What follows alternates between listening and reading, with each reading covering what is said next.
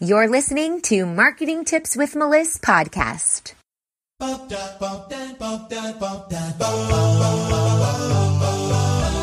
Welcome to Marketing Tips with Melissa podcast. And now your host, Melissa Jakubovic.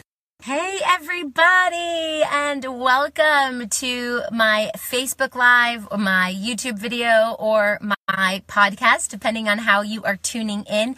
My name is Melissa from melissmarketing.com and today I want to talk to you about branding. Why branding is so very important for your business. Branding is like when you brand a cow, um, which sucks for the cow, and I feel for the cow, and you are putting in like a logo of who you are and who is here and how we know who you are and where you come from, all with a click quick little strategy called branding. So for online businesses, that's going to be your fonts and your colors and what you stand for and what you talk about. So you'll know with Melissa Marketing that my colors are red and purple and sometimes a little touch of blue. And you'll also know that I talk about social media and building your business with Facebook ads and sales funnels and all the wonderful stuff in between. So that is my brand. What is your brand?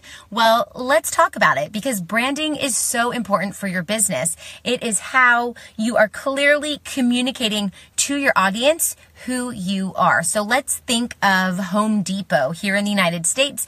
It's a home improvement store. Their colors are orange. Every time I hear the words Home Depot, I see the color orange. And every time I see Home Depot's logo or their fonts, I know that it's Home Depot. So that's because they have stuck to their branding. Everything that they create has that logo or that font or that color scheme going on so that it connects to your audience who you are. I know that this orange is Home Depot or their competitor where I live is Lowe's Home Improvement and their colors are white and blue. So if I see white and blue, I'm not thinking Home Depot, I'm thinking Lowe's. If I see orange, I'm thinking Home Depot and not Lowe's. So that's the same for your business. You need to come up with your brands, your your branding, your colors, your branding, your fonts, your branding, your logo, your branding what you stand for, what you teach, what is important to you so that your customers and your audience can clearly communicate what they know about you based on your brand. The second thing is that it confirms your credibility with potential clients. So if you're going to use several different fonts and every time you post something on your social media, you have different font or different logo or different shades in your coloring, there's no real consistency there. And so you don't seem very credible. You know, I want to be able to look at somebody's social media feed and go, okay, I see the theme here. I see the consistency. They're teaching me, educating me on the same topic. Of course, you can branch off and do different topics, but that main umbrella topic is the same thing.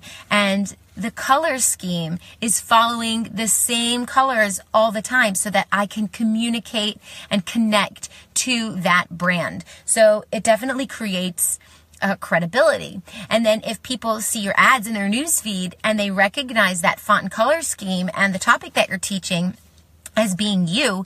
And then every time they see your stuff, they see more and more and more of your stuff, and it's all consistent. You are becoming a credible source for that industry. So if you constantly see my stuff, and I'm always talking about social media, which I am, and you see my colors, which are always the same, which they are. And you see my logo and my genie for the lead generation genie. And you know, if you see a genie, it's coming from Melissa Marketing.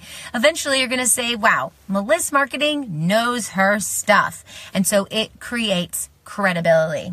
Credibility. The third thing is that it emotionally connects your prospects with your product or your service. So this kind of is what I just touched on. But if I'm going to tell you guys, listen up. I have an amazing new product. It's my marketing tip report. I go in and I edit your Facebook page and your website, and I give you a five page report on all the things that you need to do to improve your social media presence you are going to say, wow, that's amazing. And if it has my colors on it and it has my logo on it and you see maybe my genie on it and you see that it comes from this company that you are connecting with, then you're going to feel this emotional connection to it because it's comfortable and because you are familiar with that brand. You're familiar with the colors. You're familiar with the fonts. You know kind of what to expect from this company. So it creates an emotional connection. And in social media, especially, creating an emotional connection is the number one goal because people purchase from you when they know, like, and trust you. People believe in your brand when they know, like, and trust you, when they know what to expect, when you're being consistent. That's consistent in posting on your social media just as much as it is consistency in what you're posting, your brand. The next thing is that it makes you easily recognizable and it builds brand loyalty. So when we go back to the example of Home Depot and it being orange and white, like I said before, when I see orange, I think Home Depot. When I think of Home Depot, I see orange. Or Coca Cola. That's a great example. Coca Cola is red.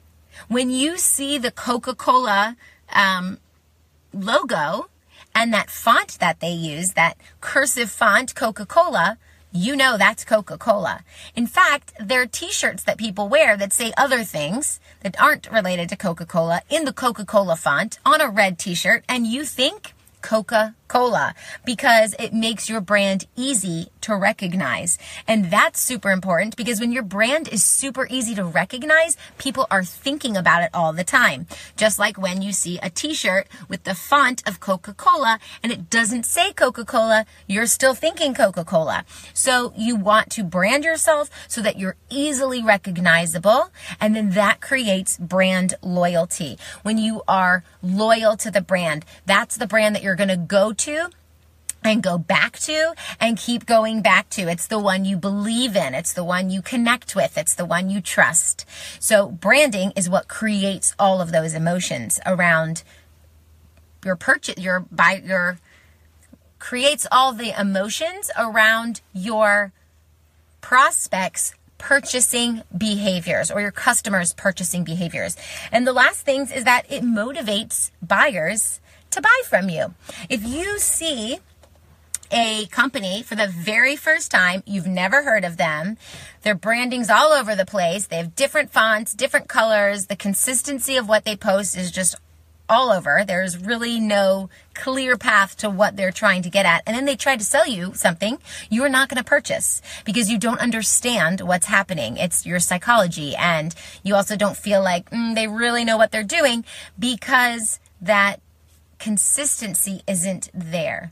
But if you have a customer who buys from you and your stuff is good and they bought from you because they constantly saw stuff in your newsfeed or they've been to your store several times and they see your branding and they see what you do and how you do it and they recognize you and they are loyal to you, they're going to come back and buy more. So it's motivating buyers to buy from you again and again and again. And if they purchase from you and they recognize what your branding is. And then they forget about you, let's say, and then they need a product that you have months down the line, they're going to remember, oh, yeah, I did buy something from this company. And I remember them because you stand out in their mind when you have a clear brand. So if you don't have a clear brand, that's what I want you to work on this week. I want you to think about what is your brand? What do you represent as a company?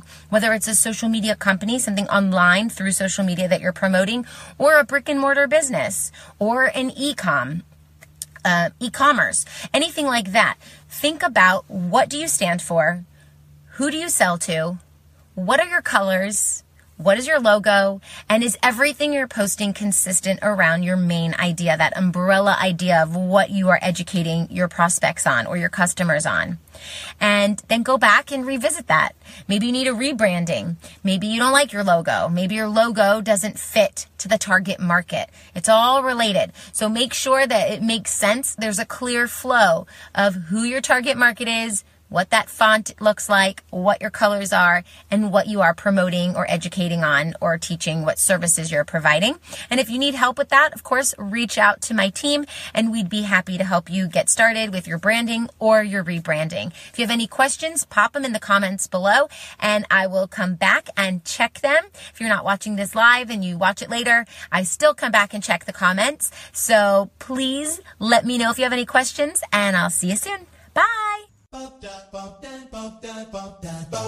Thanks for listening to the Marketing Tips with Meliss podcast at www.melissmarketing.com. Oh, wait, one more thing. If you want to put your product or service in front of your ideal customer, download my free guide called Finding Your Dream Customer Guide that will help you do just that and more. Check it out at melissmarketing.com slash dream.